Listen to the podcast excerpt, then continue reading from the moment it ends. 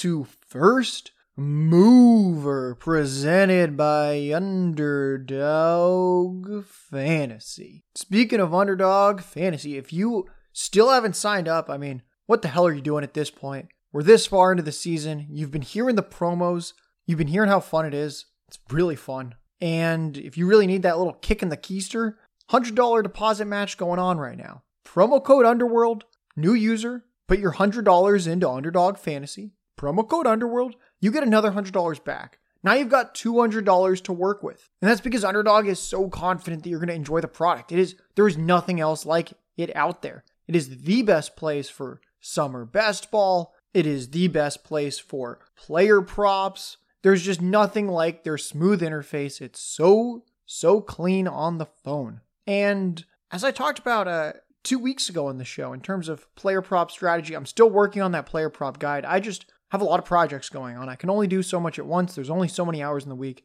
I'm still working on it. I didn't forget about that. But one thing I talked about two weeks ago was you should be playing a quarterback, their receiver, the other quarterback in the game, and that other quarterback's receiver as a pick four in Pick'em on underdog, and just take the under on all four of them. So what I did last night, actually, I went to Sunday Night Football. I drove up to SoFi Stadium to catch the Rams Titans game. It ended up being a terrible game. And what I did is, right before the game started, I just pulled up the underdog app, took the under on Tannehill's pass yards, took the under on AJ Brown's receiving yards, the under on Stafford's passing yards, and the under on Cooper Kupp's receiving yards. Four correlated unders. You get it right, you 10x your money. I've I've run the numbers. I've checked out the history of these game logs. I've done that hard work for you, and I'm here to let you know that more than 10% of the time, those four unders are going to hit. And if you 10x your money when you get it right, you just need more than 10% of the time, more than one in 10 tries for you to hit that. So if one in nine times the four unders hit, you're now profitable. Can't you imagine that one in nine games is just going to be a little low scoring and low pass yards across the board compared to what you expected. If that happens a little better than 1 in 10, if that happens 1 in 9, 1 in 8, 1 in 7 games, well, congratulations. You just 10 extra money on underdog with your pick 4. It's that simple. I do a lot of other different bets as well on underdog, and that's going to be kind of in the article talking about okay, maybe you don't just want to take four unders and call it a day. You want more thought into it. You want to understand better the, the math behind it. Great. I can help you understand the different types of bets that you can place to make money on underdog. But a good place to start is the QB, QB, receiver, receiver in a game, and just take those four unders. And you might say, well, Josh, you're, a you're a party pooper. I really like high scoring games. Funny enough, whoa, I like high scoring games too. It's why I play DFS. DFS helps me root for the shootouts. And if the shootout isn't hitting, then I've got player props where I'm just taking my unders. The best of both worlds. We've got Wheeler in the chat. Hello, Wheeler. I've got to say, Wheeler is one of the people that has supported me from day one. There were a lot of uh, large Twitter accounts, people that had been in the fantasy football industry for years when I started, kind of emerging from the, the coding cave. And I will always have the, the utmost gratitude towards the larger figures in this space that embraced me before I was more well known and said, you know what? You may be newer to the, the fantasy football spotlight. However, we like the type of work you're doing. And I'll always appreciate that. And it's one thing that I've tried to do as well, where recognizing that everyone starts somewhere and that if we want to make this as merit based as possible of an industry, then we need to lift up the newer figures in it that we believe are doing good work. So thank you, Wheeler. All right, so let's discuss intentionality now with DFS and trying to frame a problem in a way that's conducive to finding a solution. Now, that's like you might say, oh, try to frame a problem in a way that's conducive to finding a solution. All right, Socrates. Well, let, let, let's get into an example. We'll we'll break this one down slowly, and then hopefully you can kind of understand what I might mean by that. So last year, my DFS analysis was was more player centric. Sure, I'm stacking quarterbacks. I've got my quarterback, I stack him with a receiver, I run it back with a player on the other team, but I often tried to force heavy exposure to certain players I believed were primed for a big week. And overall, last year was a strong DFS year for me. But I wanted to continue to make improvements to my game. And the more research that I did on stacking this past summer, the more I began to think about correlation in DFS. And for those of you that weren't following my summer stacking work, I'll make this uh, this a little quick recap. So an example that I would commonly use over the summer because I'm a Charger fan and because they're a fun team to watch, they're very pass heavy. I don't know if you heard, but uh, Brandon Staley is the most fun head coach to to watch in the NFL right now. So a common example that I would use is Keenan Allen and Justin Herbert. You're in your fantasy draft in the summer, and you take Keenan Allen in the third round of your fantasy draft. And then a lot of people would go, All right, I took Keenan Allen. I I cannot take Justin Herbert. There's so much risk there. I don't want to have too many Chargers. What if the what if the Chargers have a bad season offensively? Okay, we'll run that thought experiment. Say that you just drafted Keenan Allen in the third round and the Chargers have a bad year offensively you're already very unlikely to finish first in your league and take all the money in a 12 team league if your third round pick busts. Sorry. But if Keenan Allen does pay off third round ADP and he is a high end wide receiver one or mid tier wide receiver one, he's very consistent, well, then there's a really good chance Justin Herbert also has a good year. So rather than avoiding two Chargers, why not say, oh, I'm going to lean into this? And rather than placing player centric bets, I'll place a team bet and say, I'm taking Keenan Allen in the third round because I like the Chargers offense, and I'm going to pair him with Justin Herbert in the seventh round because, again, I like the Chargers offense. These QB receiver duos are almost always correlated. And last year in DFS, I was still targeting games by stacking my quarterback. So if I had Herbert in my DFS lineup, I often had Keenan Allen in there as well. And I'd often tilt my exposure heavily in the direction of Keenan Allen rather than Mike Williams if I thought it was likely going to be a Keenan Allen week. I was only playing about 20 different lineups each week in DFS last year, which is much lower volume than I do now. And with lower volume, I tried to really narrow down my player pool, and I'd worked to identify five to eight players that I thought had the highest ceilings of the week. This year, I started entering 150 max tournaments more often, where I'm creating 150 lineups for a contest. With the switch to higher volume, I shifted my DFS strategy towards game centric analysis and shifted further away from player centric analysis. Now, this doesn't mean that I ignore players I view as having incredible upside for a given week, but with 150 lineups, I figured I have a lot more shots on goal, more chances to score. And I don't believe that the 150 lineup strategy ever needs to be quite as catered to player centric analysis as when I was entering the 20 best lineups I could possibly create. When shifting to higher volume, I had to reframe my mindset with regard to DFS. I no longer have to make as concerted of an effort to jam those best players in my lineups. With 150 lineups, I can prepare for the Keenan Allen game while also setting myself up for success if it's a Mike Williams game. The big switch in mindset was focusing even further on games to target with 150 lineups, it's really unlikely, unless I'm truly terrible at DFS, which I, I hope not. And I, I really don't think I am. If you think I am, please roast me in the comments. I'll look at them later and then uh, I can go cry during Monday Night Football. But with 150 lineups, in all seriousness, it's very unlikely I'm going to whiff on all the best players. Most likely, I'll have lineups filled with the top five running backs and the top five receivers of the week, I mostly have to make sure that in those lineups where I do hit on some of the good running backs or the good receivers,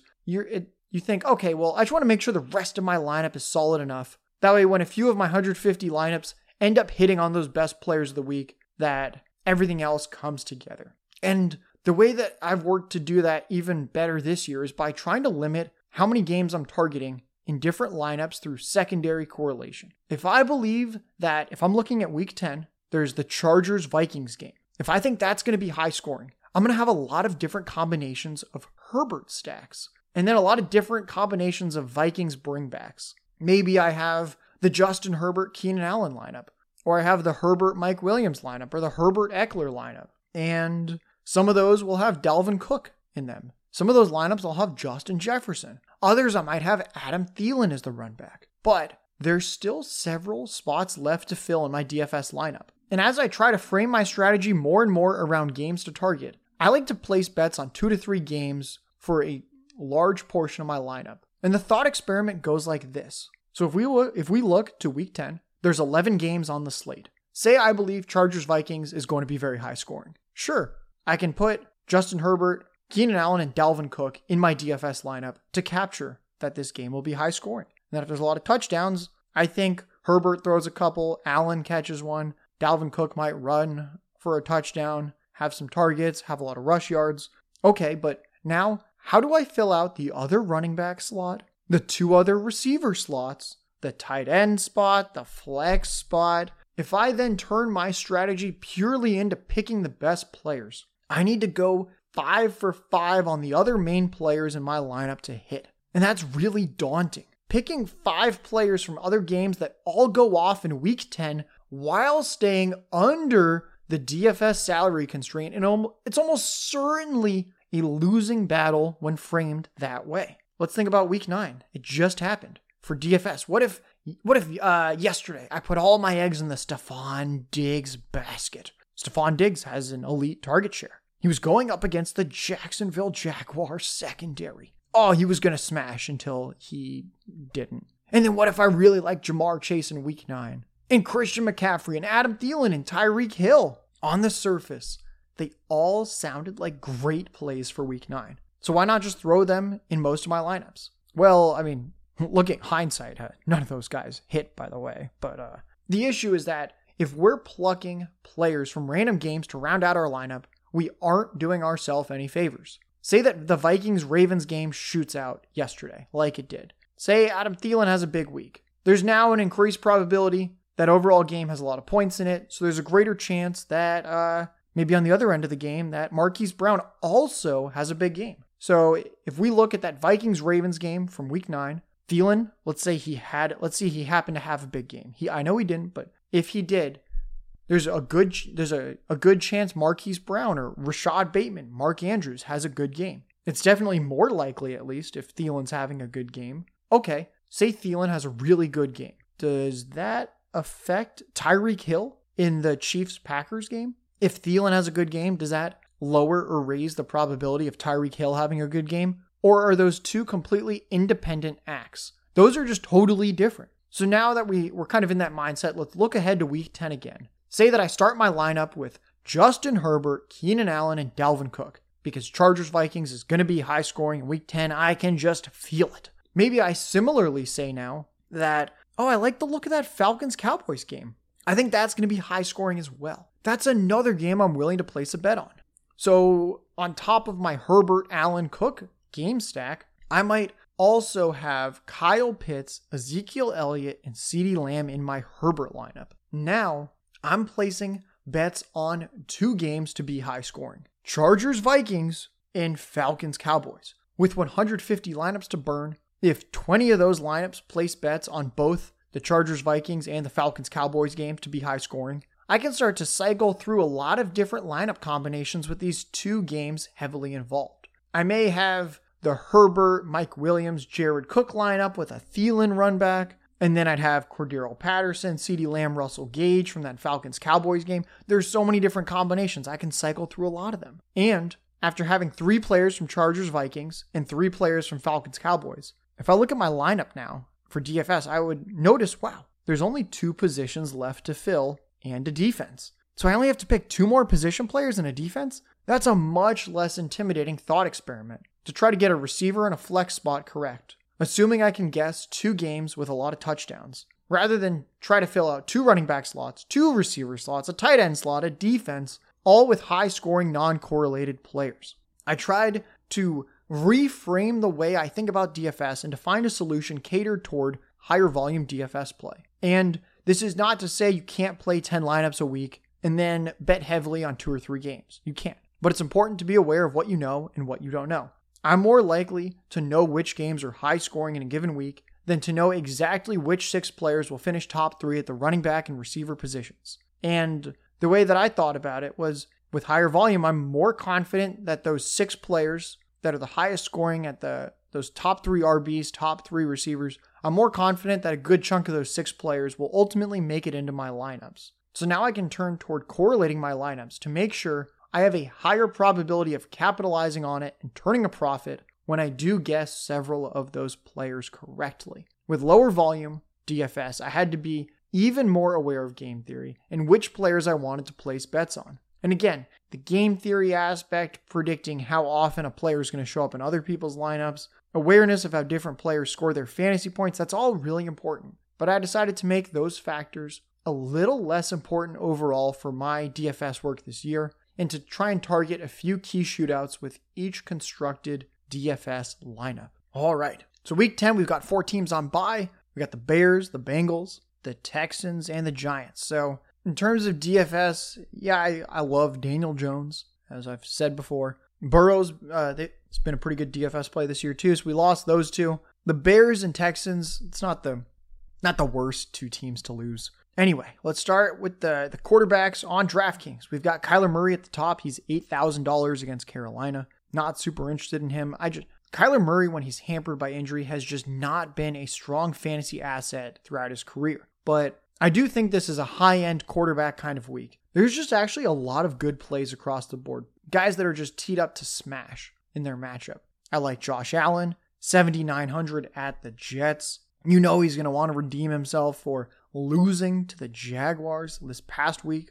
We've got we got Tom Brady, 7600 at Washington. Always Tom Brady week. Just Tom Brady double stacks, take him to the bank. Justin Herbert, 7300 versus Minnesota. Dak Prescott, 6900 versus Atlanta. Russell Wilson's coming back finally. One of my favorite quarterbacks to watch. He's back this week. It's exciting. He's at Green Bay. He's only 6700. Matt Ryan, 6,000 at Dallas. Matt Ryan's looked really good recently. And if the season were to end today, funny enough, the Falcons would be in the playoffs. So maybe they have something to play for after all. Wentz, 5,900 versus Jacksonville. Carson Wentz has been a really strong fantasy asset of late. Did you know that four of his past five games he's had over 20 DraftKings points? And he's only 5,900 versus Jacksonville. And then Taysom Hill, if he ends up starting, 5,200 at Tennessee. FanDuel, Josh Allen's most expensive there, 8,700 at the Jets. And then Russell Wilson is 7,500 at Green Bay. And Russell Wilson is the ninth most expensive quarterback on FanDuel. He's way down there. Running back, just like quarterback, there's a lot of strong running back options with high ceilings this week. Here's my favorites McCaffrey, 8,400 at the Cardinals. I cannot believe we're getting mid $8,000 McCaffrey when he already showed us that he can make it through a game healthy. The, the workload is just outrageous. Definitely playing a lot of McCaffrey this week. Jonathan Taylor in another smash spot. He had the Jets. He ran for 200 yards against him. Now he gets Jacksonville at 8,100. Going to be playing some Taylor. Dalvin Cook, another guy just in a perfect matchup. Dalvin Cook at the Chargers. They've struggled against running backs this year. Najee Harris, 7,900 against Detroit. Another team that's really struggled against running backs this year. Austin Ekeler, 7,600 versus Minnesota. Every week can be Austin Ekeler week, especially with those Herbert stacks. Nick Chubb, another guy with good matchups, 7,400 at the Patriots.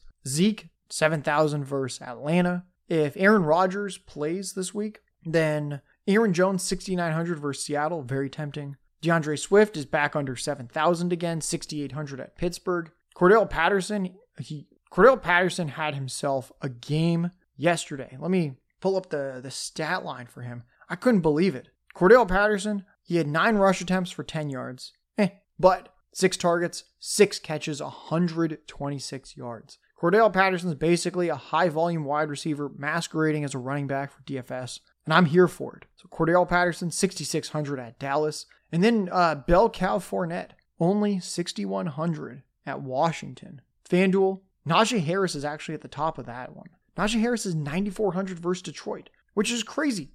Could you picture a world where McCaffrey's 9,000 to Arizona, where McCaffrey is less expensive than Najee Harris? This is the world we're in today. Sam Darnold's terrible. He's taking the team down with him, and McCaffrey's price is falling because of it. Now, as you know, I my stance on Darnold is clear. I do not think he's a good quarterback. Is he allowed to have another good game at some point this year and McCaffrey can just crush in DFS? Yes, that is allowed. Dalvin Cook, 8,500 at the Chargers. Chubb, 8,300 at the Patriots. See, DraftKings, FanDuel, there are a lot of good high end running backs. Fournette, 7,400 at Washington. Swift, 7,300 at Pittsburgh. The You want to live in this higher end running back zone this week, I think. Seems like that's really, there's not a lot of good inexpensive options at running back this week. Receiver, DraftKings at the top, Davante Adams, 7,900 versus Seattle. I mean, Love isn't at quarterback, fade. If Rodgers is at quarterback versus Seattle in that bad secondary, going to be playing a good amount of Davante Adams at 7,900. AJ Brown is 7,800 versus New Orleans. I know AJ Brown didn't get there necessarily yesterday for showdown against the Rams. It was weird game script, but AJ Brown now has 11 targets in back to back weeks. Two of his last three weeks were 30 or more DraftKings points. Godwin's another one I like, 7,100 at Washington. From what I have heard, Antonio Brown is still in a walking boot. Probably not going to play this week. So Godwin 7,100 at Washington, and then Mike Evans 6,900. Godwin Evans just looking delicious as usual. And then another good pair is Metcalf Lockett. Just pick one for your Russ stacks. Metcalf 6,800, Lockett 6,500. Those look kind of like Geno Smith prices, so very palatable with Russell Wilson at quarterback. Another guy that's been just super consistent, shown the high ceiling this year. It's Michael Pittman, 6,300 against Jacksonville. They're not going to be able to cover him. And I hope that Jacksonville limiting the Bills to six points yesterday suppresses how many people play Pittman in week 10. Uh, speaking of the Bills, actually, the Bills duo, Manuel Sanders and Cole Beasley at 5,700 and 5,200 are just always good receivers to cram your lineups where they can easily get you 20, 25 fantasy points in the 5K range. If you want to pay up at running back, but you still want 20 plus point upside at receiver, Emmanuel Sanders and Cole Beasley are really strong options. Most weeks, one of the two of them has a big game. Who's it going to be in week 10? Uh, I'll play some of both. Uh, another guy that's kind of in that lower price range. You want to pay up at running back, save money on receiver. Michael Gallup is going to be a full practice participant this week. Seems like all systems are a go. He's going to be playing in that Atlanta game. Michael Gallup is down at 4,000, and we know what he can do in fantasy. So, $4,000, you're getting access to one of the best, if not the best, offense in the NFL. A guy that's going to be running routes on almost every single snap. Michael Gallup, 4,000. Then MVS, Marquez, Valdes, Scantling, 3,500 versus Seattle. If Aaron Rodgers plays, 3,500, it's a great way to pay down at receiver and once again get the 20 plus point upside out of MVS. And because Antonio Brown's probably not going to play, that means Tyler Johnson will once again be the number three receiver. He'll be out there a lot. Tyler Johnson at Washington, they still haven't priced him up. Tyler Johnson's still only $3,300. And you might go, well, what, what did he do in Antonio Brown's absence? Well, his last game before the bye, he had six targets, five catches, 65 yards. And let's say that he got in the end zone, that would be 17 and a half fantasy points if he scored in that game. Even though he didn't score, when he's 3K, putting up 11 and a half fantasy points, he can still help you get there in a tournament. Tyler Johnson, 3,300. On FanDuel, Davante Adams is at the top there, 8,700 against Seattle. I like AJ Brown as well on FanDuel. He's 7,600 versus New Orleans. So he was the, the second most expensive receiver on DraftKings. AJ Brown is the sixth most expensive receiver on FanDuel. Big play touchdown score almost fits the FanDuel mold of half PPR scoring better than the PPR platform with yardage bonuses of DraftKings. On FanDuel, I also uh, Mike Evans 7400, Lockett 7100, Gallup's a good play there 5500, MVS 5300, Tyler Johnson 5100. The band is back together. There's similar players in that lower price range that I like on both platforms. Tight end, DraftKings, Kyle Pitts 5800 at Dallas. He's at the top. This is his second time in three weeks where he's the number one most expensive tight end. He's a rookie. He looks incredible. Hockenson, 5,500 at Pittsburgh. Oh, TJ Hockenson. 31 targets his last three games, nine or more targets in each game. Solid floor, high ceiling. Gronk, if he plays at Washington, my goodness, he's still down 4,400. He burned me two weeks ago before the bye. I played some Gronk. He was supposed to be limited. Took my chances on playing 3% exposure Gronk when no one played him. And he played, I think, five snaps and got injured. So, what are you going to do? I'll probably go right back to the well if he plays because he has the legitimate 25 point upside at the tight end position and he's only 4,400. My favorite DFS tight end right now is Dan Arnold. They just refuse to increase his price. It's probably because he's on the Jaguars. Dan Arnold's 3,500. The last four games, 8, 5, 10, 7 targets. Also, the last four games, 60 or more yards in three of those four games. Oh, Dan Arnold, 3,500. And then Tyler Conklin, 3,400. If you want another pay down tight end, Last three games, five, seven, seven targets. Conklin, he's on the field, he's running the routes, he's getting real wide receiver esque targets out there, and he's done well in, in fantasy. And then you want your punt tight end of the week? Go all the way down to 2,600 at Green Bay. It's Gerald Everett. He gets Russell Wilson back. We know he's an athlete. It's a, it's a strong offense. There's a good chance there's some touchdown passes, and Gerald Everett could very easily catch one or two of those against Green Bay. On FanDuel, Pitts also the highest. Nice. He's 6,900 at Dallas. And for some reason, priced way down on FanDuel. Zach Ertz, 5,200 versus Carolina. That looks good to me. And then uh, once again, Dan Arnold, 5,100 at Indy. And tight ends, they have just feasted on the Colts zone coverage this year. So got to make sure Dan Arnold's in your lineups. If you want a nice cheap run back for your Wentz stacks, Dan Arnold.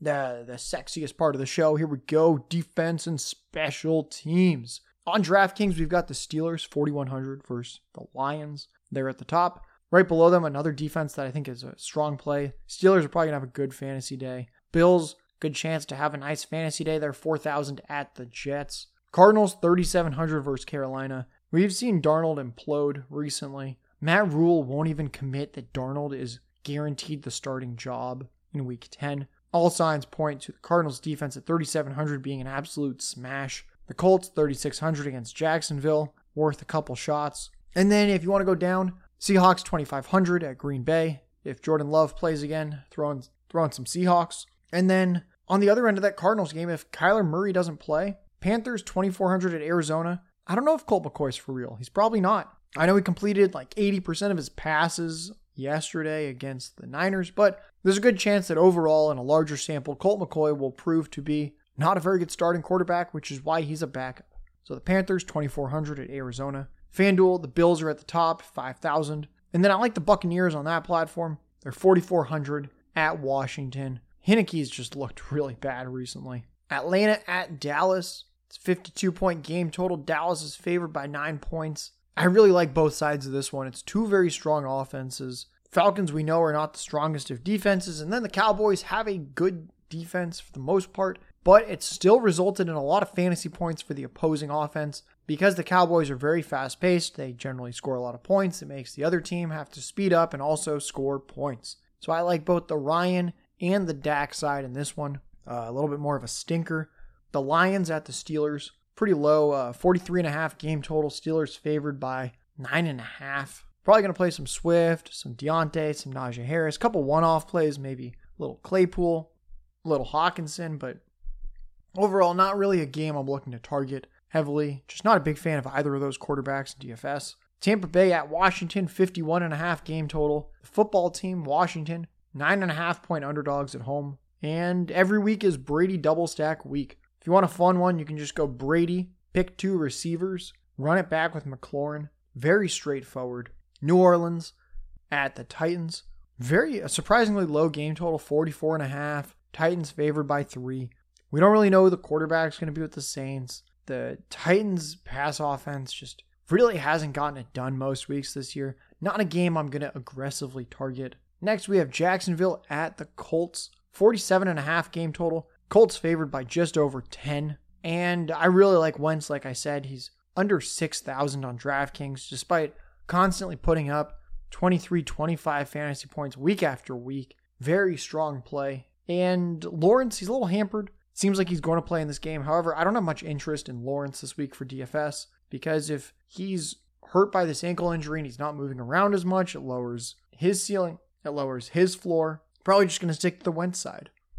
We have the Browns at the Patriots, 45 and a half game total. The Patriots supposedly favored by just under a field goal. I was a little surprised about that. I would think the Browns would be favored, but the, the rise and fall of the Browns, man. Whew, despite having a good game this past week, they're the underdogs against the Patriots and Mac Jones. Good for Mac Jones. 45 and a half game total. So it's kind of in sort of in the middle. It's overall it's not a super high scoring slate, but there's a few good games to target. This is not one of them in my opinion. Next, we got Buffalo at the Jets. 48 point game total. Jets 13 point underdogs at home. Going to be playing some Bills stacks this week, as I always do. Kind of capitalize on Josh Allen's really bad performance in week nine by aggressively playing him in week 10 because I think that was He just had a bad week. I don't think it was anything more than that. I don't really buy that every team now figured out the Bills and that they're done for. It's a very strong unit on offense. Going to be playing some Josh Allen stacks.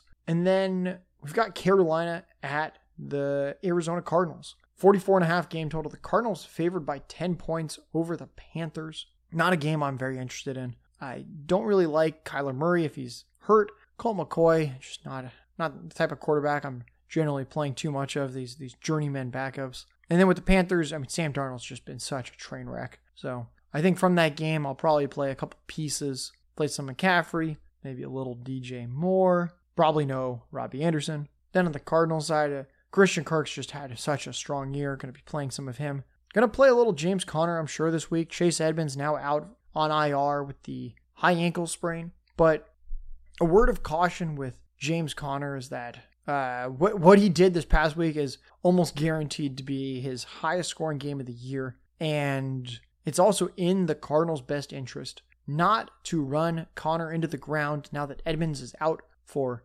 four six weeks with the high ankle sprain. They're probably gonna take it easy on Conner. I don't think he's just gonna have 20 plus carries a week, five targets. Eno Benjamin started to mix in there towards the end last week, and I think he's going to have a pretty healthy workload to keep both of them fresh going forward. Oh, I really like this game. Minnesota at the Chargers, 52 point game total. Chargers favored by about a field goal. This is a game I'm going to stack both sides, especially the Herbert side. Not too much else to say about that. It's a because there's several other high scoring potential games on this slate, you don't really need to go too all in on a game, but if there's a game where I'm going to double stack and possibly double run back, it could be this one. You could go Herbert, Keenan Allen, Jared Cook, run it back with Dalvin Cook and Thielen, something like that. I think that's viable. Uh, maybe you go Ekeler, Mike Williams, run it back with Conklin and Jefferson. A lot, a lot of different ways you can really onslaught this one if you so choose. And then we have Philly at Denver, 45 point game total. Denver favored by just under a field goal. Not the most exciting game on the slate. Jalen Hurts has really come back to life. The fourth quarter antics for fantasy have started to subside, and he's left with kind of a lower floor than a lot of us, myself included, would like from him. And then the final game, I like this one, especially if Rodgers plays. Seattle at the Packers, 49 and a half game total. Packers favored by just under seven. It's looking like five and a half from what I saw. And I'm not very interested in playing Rodgers. I know it's a terrible defense with the Seahawks, but like I've said before, Aaron Rodgers, he's not mobile and he's a very slow paced uh, quarterback. The way he calls the games, the way he runs the plays, very hard for him to get there in DFS. But on the other end, Russell Wilson is so efficient. He's very mobile. Very excited for him to be back in action. He's medically cleared. Going to be playing a good amount of Russell Wilson, whether or not Jordan Love plays. But especially if Rodgers is playing and Jordan Love is finally out of there. We'll be playing even more Russell Wilson. Now, let me get you out of there with a hot take. I've been on a roll. So, two weeks ago, I had the Fields hot take. That one looked pretty good. Uh, for this past week, I said that Lamar Jackson, Rashod Bateman, Tyler Conklin was a great way to start your DFS lineup. I believe that trio combined for nearly 60 points. Didn't eat up a lot of salary, so not quite as good of a hit as calling the Fields breakout game, but I will take that. This week, one thing I so one thing I noticed was that let's let's talk Dalvin Cook. He has not been an elite fantasy producer this year. He had the injury, and through six games, Dalvin Cook has 115 carries and 23 targets. Yet only two touchdowns. He's in a pretty high scoring offense with two touchdowns in six games.